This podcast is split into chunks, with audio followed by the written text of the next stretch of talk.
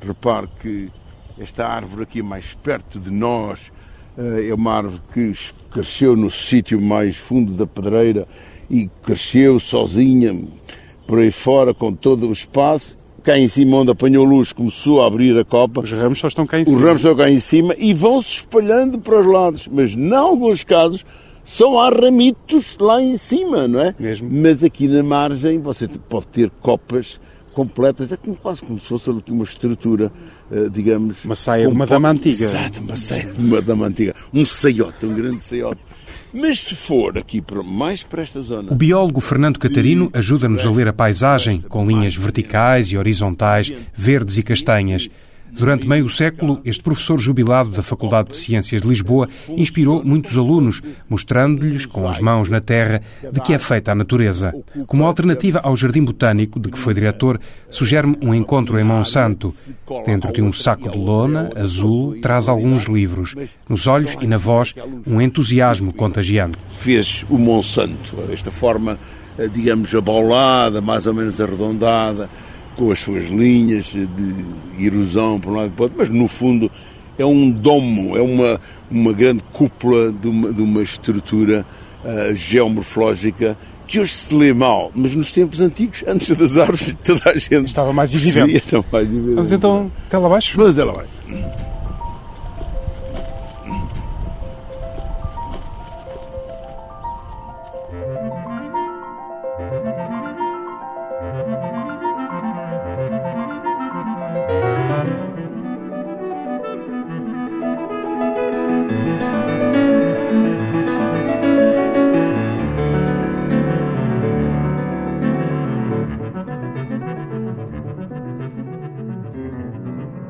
Professor Fernando Catarino, muito obrigado por ter aceito o desafio de partilhar leituras aqui entre as árvores, entre as suas árvores, e apetece-me começar por lhe perguntar se pensarmos eh, neste espaço, se pensarmos na natureza como uma gigantesca biblioteca, será que eh, existem árvores que são romances históricos, outras que são eh, pequenos contos, outras ainda poemas? Será que podemos pensar assim?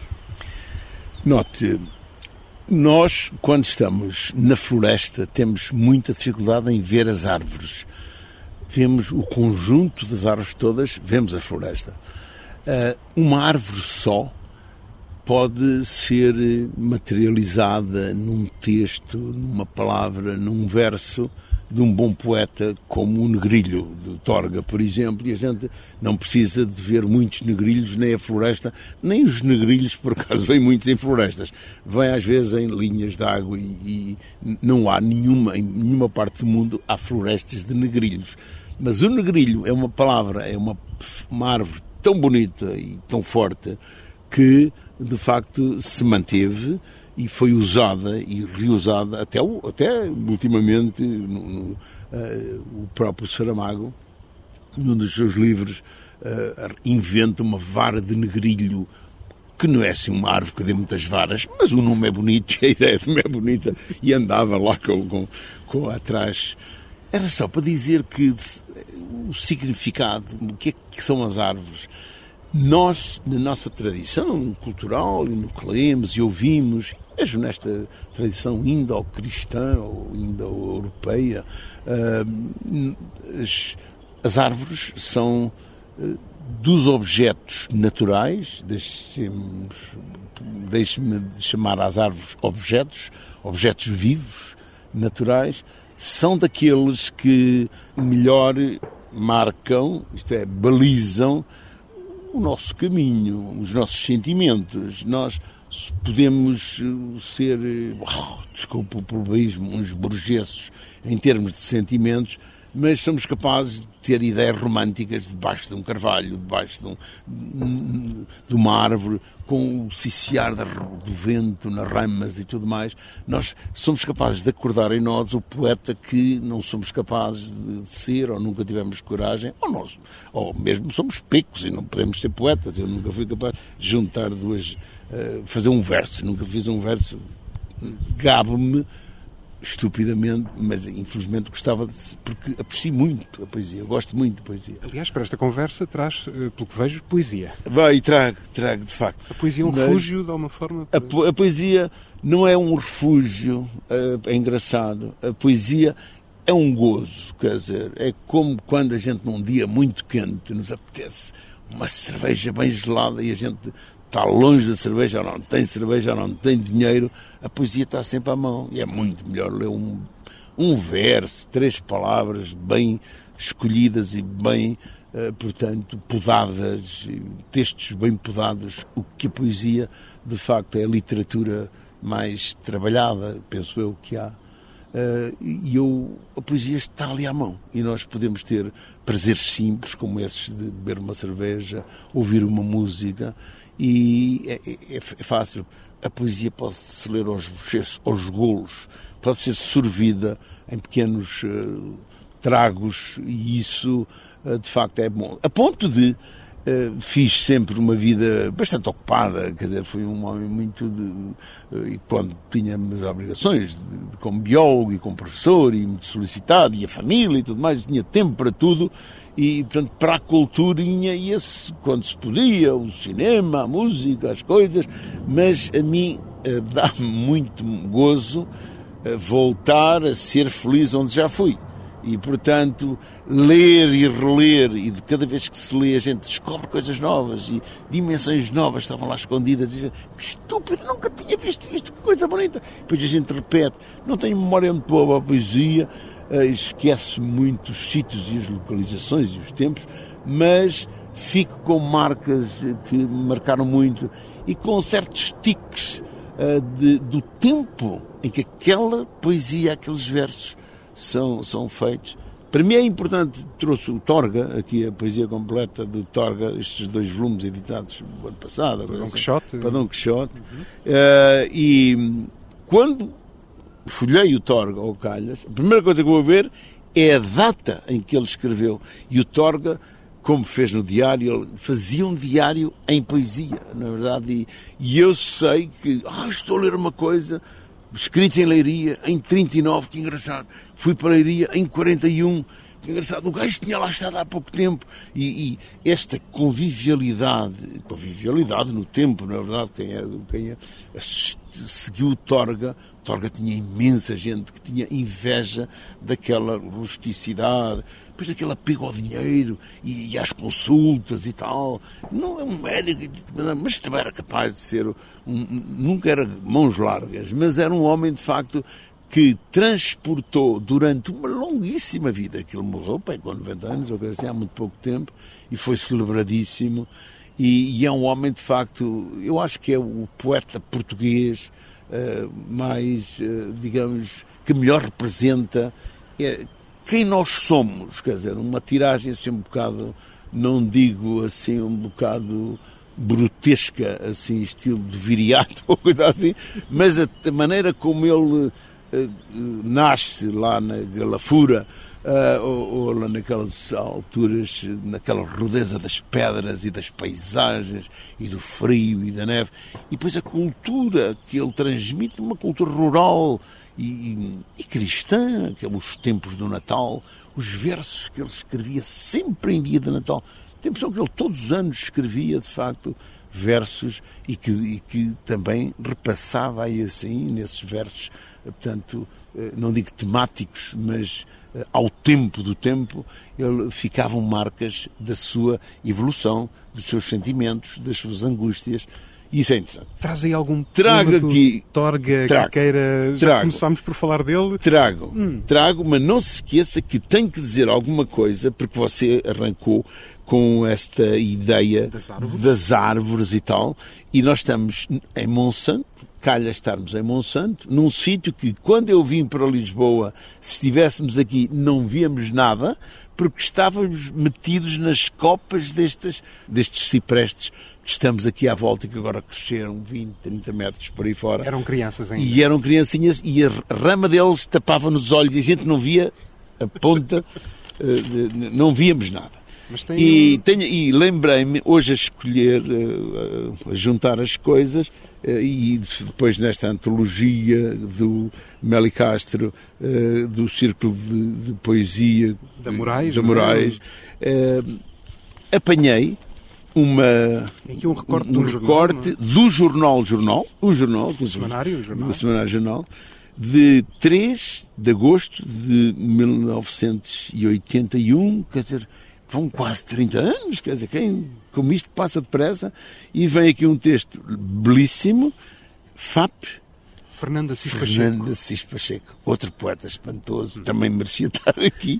E as árvores dele eram árvores lá do Nambuangungo e, e coisas um bocado tristes e dramáticas que ainda estão muito na nossa memória. Mas é muito engraçado que na morte do Carlos de Oliveira, também semeio florestas. O Carlos de Oliveira, que é um poeta, de facto, da minha eleição, sendo naturalmente mais antigo do que eu, mas que marcou muito a, a minha geração. Uh, mas esta ideia também semeio florestas. É uma Isto citação, vem... uh, neste texto de Assis Pacheco, uma citação do próprio do Carlos do Oliveira. Carlos de Oliveira. E é muito engraçado que esta floresta foi semeada quando se fez a autoestrada, porque era feio passar uma autoestrada toda moderna por meio de uns campos abandonados, eram uns, uns restolhos de trigo e uns campos agrícolas que não tinham dignidade. E era preciso uh, dar à cidade de Lisboa aquilo que lhe falecia, como o Francisco de Holanda dizia, o que falece à, idade, à cidade de Lisboa, que era uma, uma fermosa estrebaria no, no, no, nas palavras de outras pessoas eh, cáusticas desses tempos antigos, mas eh, lembrei-me de trazer isto. Mas, eh, voltando, falou-me no Torga, não foi? Começámos a conversa por aí, aliás, lembrando o Negrilho, não é? No Torga. Foi, de facto, não preparei muito durante muito tempo, dá-me gozo também descobrir, assim, de repente, algumas coisas. E uh, vem aqui assim, portanto, com data de 19 de novembro de 1942, eu tinha exatamente 10 anos de idade e há uma poesia tão curta, tão contida, que se chama Fim, uh, e é do Torga. Fim. Falam por mim os plátanos da rua. Deixam cair as folhas amarelas e ficam hirtos na friagem nua como mastros sem velas. Isto é uma coisa, de facto, para se fazer assim uma, uma quadra destas, tem que haver, de facto, muita oficina. Quer dizer, não é assim de mão beijada, não é assim um poeta repentista que faz isto. O homem, de facto, mas ele era como respirar e comer e tratar dos doentes. Isto, se calhar, é feito à janela dele e é novembro, é o tempo do outono, é o tempo quando os plátanos deixam cair as folhas, as folhas amarelas e os ramos dos plátanos que ficavam junto à janela dele, ali em frente e tal. Hirtos na friagem nua como mastros sem velas. Eu acho isto lindíssimo, não é? E como, como de, de, árvores se tratava, escolhi este, não é? Mas, logo atrás, a 27 de outubro, portanto, quatro dias antes, no mesmo ano, 42, apelo. E, e, são poesias, como eu há bocado, não sei se disse, mas eu aprecio muito o sítio e o tempo e a data e o local. E eu, quando ele está em Leiria, eu sei, o gajo cantou isto ou fez isto ali na Marinha Grande, ou em São Pedro de Moel, ou na Serra da Gosta da ligação ao real das palavras. Real. Então, e, e das, as palavras são muito importantes, e como botânico, eu vejo que um poeta tem que ter os olhos bem abertos e tem que saber ler bem aquilo, tem que usar as palavras e usá-las com precisão e, e tem que ter uma observação, de facto, correta e precisa, quase botânica. E isso é muito interessante. Esta chama-se Apelo, e vou ler, não sei se sai bem, se não sai, sai bem, mas sai como sair, apelo. Com a tarde a cair cheia de cor, folhas de outono no choupal deserto, olha-te de outra maneira o meu amor, que o teu coração pulsa mais perto. Portanto, é um encontro amoroso, é um, digamos, um passear amoroso, não nada de complicado, mas o Chopal era ali tão perto, via-se o Chopal do, do, do, lá do, do, uh, do consultório do Torga, com a tarde a cair cheia de cor, folhas de outono, Chopal deserto, olha-te de outra maneira o meu amor, e o teu coração pulsa mais perto. É engraçado, não é? Como que pede vida nesta hora, uma força que em nós nos era alheia, uma onda que vem pelo mar fora à procura de paz na sua areia. Pois esta ideia muito naturalista, muito imediata, toda a gente sabe, não, é preciso eh, mas é preciso ter visto ondas a morrerem na areia, não é? E ver isso. Visto com olhos de ver. Visto com olhos de ver e sentir, ouvir. Nada que seja a flor de uma impureza. É qualquer coisa de mais belo e fundo. Sugestão do adeus da natureza a pedir fé no mundo. Isto é uma ideia muito engraçada, porque é um tempo de inverno, é um tempo de, de aqui é pré-inverno, é outono, de, é qualquer coisa mais bela e fundo, sugestão do adeus da natureza, um esta ciclo, mudança, é? o fim de um ciclo e tal, a pedir fé no mundo. Estamos em 42, era a guerra.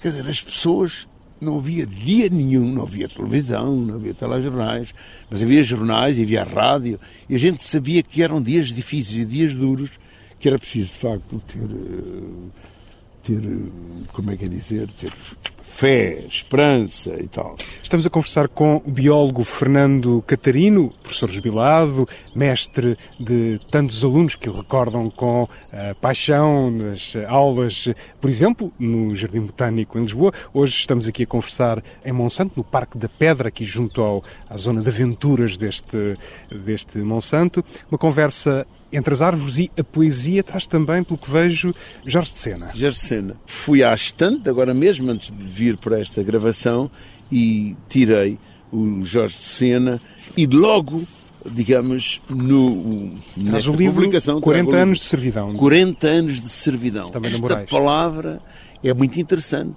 40 anos de servidão era a idade que ele tinha quando emigrou, quando, porque ele estava, digamos, sufocado com a com a, a vida, de facto, eh, nos, nos, tempos do fascismo e do Salazar e da PIDE. E, e, era um homem, de facto, muito incómodo, porque inquieto, um homem que, de facto tinha sido talhado para ser marinheiro, mas depois eh, foi engenheiro, mas o que ele gostava mesmo era de letras, mas a família não o deixava, achava que isso não era de profissão decente, e ele toda a vida teimou, criou um rancho de filhos com a Dona Messia, e, e de facto foi um homem muito amargurado que morreu cedo demais e dramaticamente com um cancro terrível.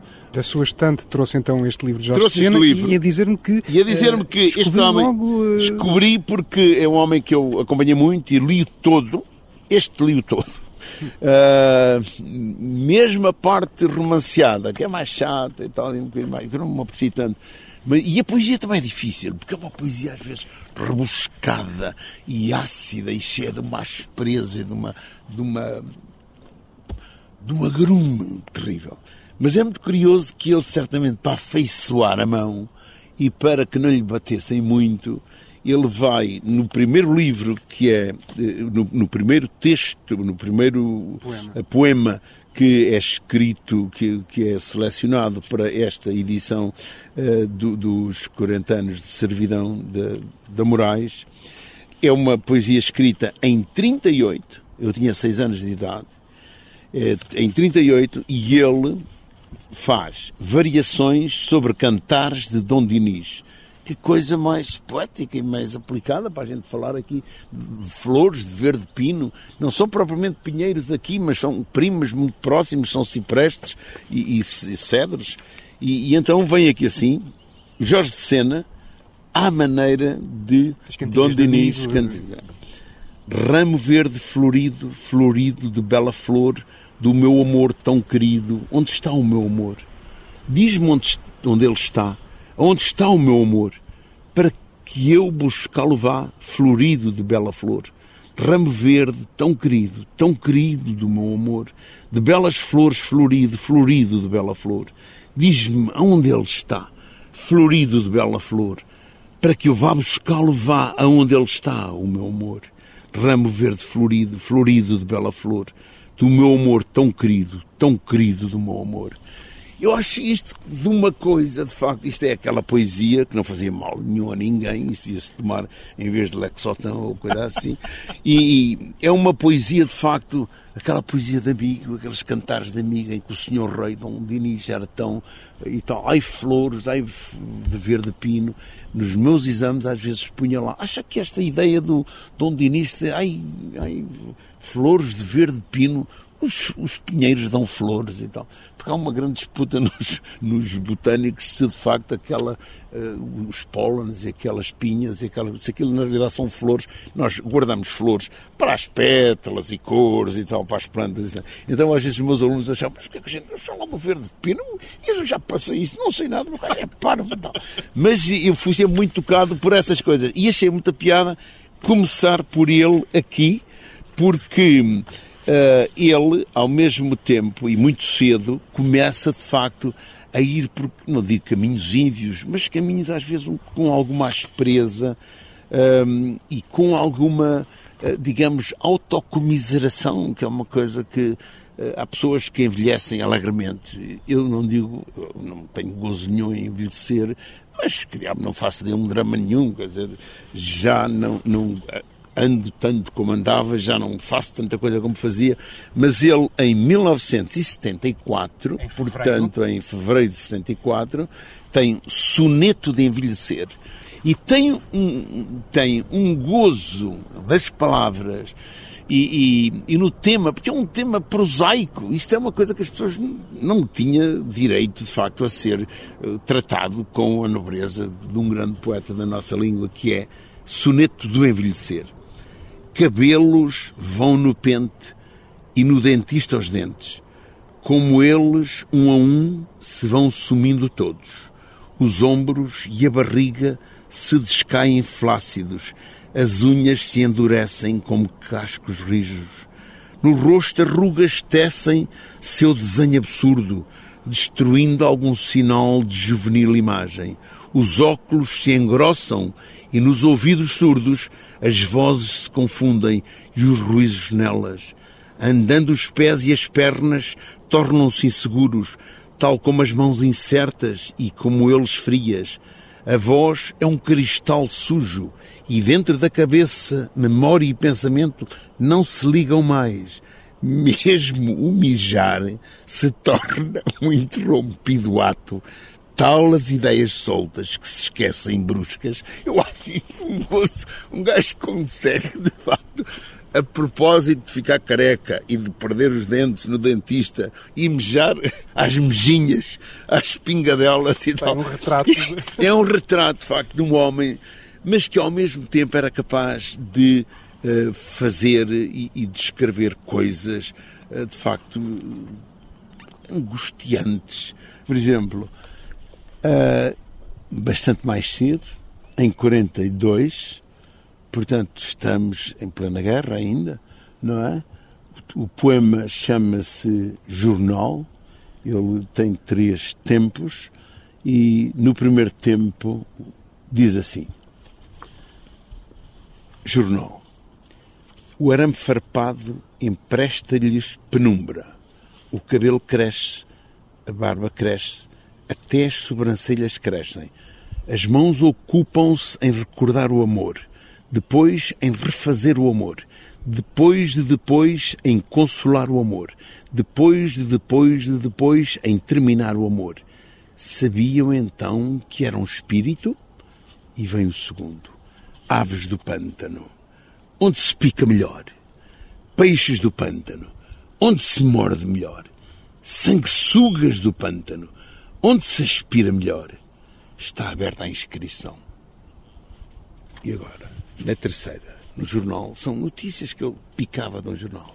A terceira, vai inaugurar-se o Museu da Caridade.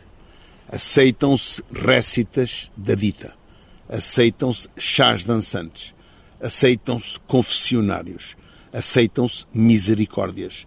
Aceitam-se subscrições públicas aceitam-se esmolas ao sábado, aceitam-se valas comuns, aceitam-se bairros económicos, aceitam-se associações de proteção a raparigas, aceitam-se conferências São Vicente Paula, aceitam-se consultas grátis, aceitam-se hospitais, aceitam-se dispensários, aceitam-se necrológios, aceitam-se artigos de fundo, aceitam-se discursos patrióticos, aceitam-se sugestões para acrescentar esta lista e também se aceitam poemas sociais como este. Eu acho isto fantástico, porque é o que se podia dizer e a censura deixava passar isto. Isto é mais panfletário do que qualquer coisa. Uma grande qualquer inteligência. Não é? E é muito engraçado que ele pega no jornal e a propósito de qualquer, sei lá, de, sei lá vai cantando. E esta aqui é lixada, esta, esta, este, o segundo andamento. O segundo, aves do pântano, estes videirinhos que andam a caçar e tal, e a, a caçar aves, onde se pica melhor e tal. Aqueles tipos não arriscam nada. Onde é que é mais fácil a barbatar aí uma coisa? Peixes do pântano, onde se morde melhor? Sanguessugas do pântano onde se aspira melhor e tal. Está aberta a inscrição. E tal, venho e tal. É entrar, mas no, é entrar, é entrar e tal. Jorge de Sena, a poesia de Jorge de Sena, uma das suas escolhas, numa conversa ao redor das árvores, dos poemas. Eh, regressando agora à sua primeira escolha, Miguel Torga, com uh, um poema de que já falámos no início desta conversa, um poema justamente a uma árvore, uh, a uma árvore poema esta ideia, que não é minha, é mais sua do que minha, uh, mas calhou muito bem, porque eu faz agora, lá, vai fazer agora em agosto ou setembro, um ano, que vi este negrilho. Não era bem o negrilho, era só o que resta do negrilho, mas há lá uma parte do tronco que ainda resiste e que é uma árvore espantosa, é um olmeiro, um lumeiro enorme que havia lá num largo muito perto da casa do próprio poeta, em São Martinho, em São Martinho da Anta. E estes versos estão lá gravados ou, ou, ou portanto, transcritos, transcritos junto, ao junto ao tronco, numa árvore. E o, o que resta da árvore, que é um, um caule relativamente curto e completamente coberto de era, mas de qualquer maneira há, há uma ligação, eh, digamos, viva a um objeto que, por ser muito antigo, eu diria que quando Torga nasceu, aquele negrilho já existia. E, portanto, é, é uma marca viva, uma planta viva que acompanha toda a vida do poeta durante o tempo em que ele passou a infância, quando lá com os pais, pequenos lavradores e pobres lavradores, e depois já eh, estudante, já médico, já pessoa madura e viajada, voltava até ao fim da vida, até os anos 90, ainda voltava com, em peregrinação a São Martinho de Ande. Quer então, deixar-nos então eh, para fecho de conversa com este poema de Torga? Eu tenho a impressão que sim. Eu tenho a impressão que era, era bom e vou situar isto em 1954 um ano em que eu estava nessa altura a fazer o serviço militar, já tinha vindo para Lisboa, estava na altura em Torres Novas, mas a pronto de voltar a Lisboa para retomar o serviço militar, bem perto daqui, em Lanceiros 2. Atravessei estas terras, estas, ainda sem esta vegetação tão, tão luxuriante, porque 50 anos de, de vegetação uh, nestas árvores é muito, tá, é quase, é muito tempo. Então o poema é de Torga, de 26 de abril de 1954 a um negrilho. Na terra onde nasci há só um poeta. Os meus versos são folhas dos seus ramos. Quando chego de longe e conversamos, é ele que me revela o mundo visitado. Desce a noite do céu, ergue-se a madrugada, e a luz do sol aceso ou apagado é nos seus olhos que se vê pousada. Esse poeta és tu, mestre da inquietação serena. Tu, imortal avena que harmonizas o vento e adormeces o imenso redil de estrelas ao luar maninho. Tu, gigante a sonhar, bosque denso, onde os pássaros e o tempo fazem ninho.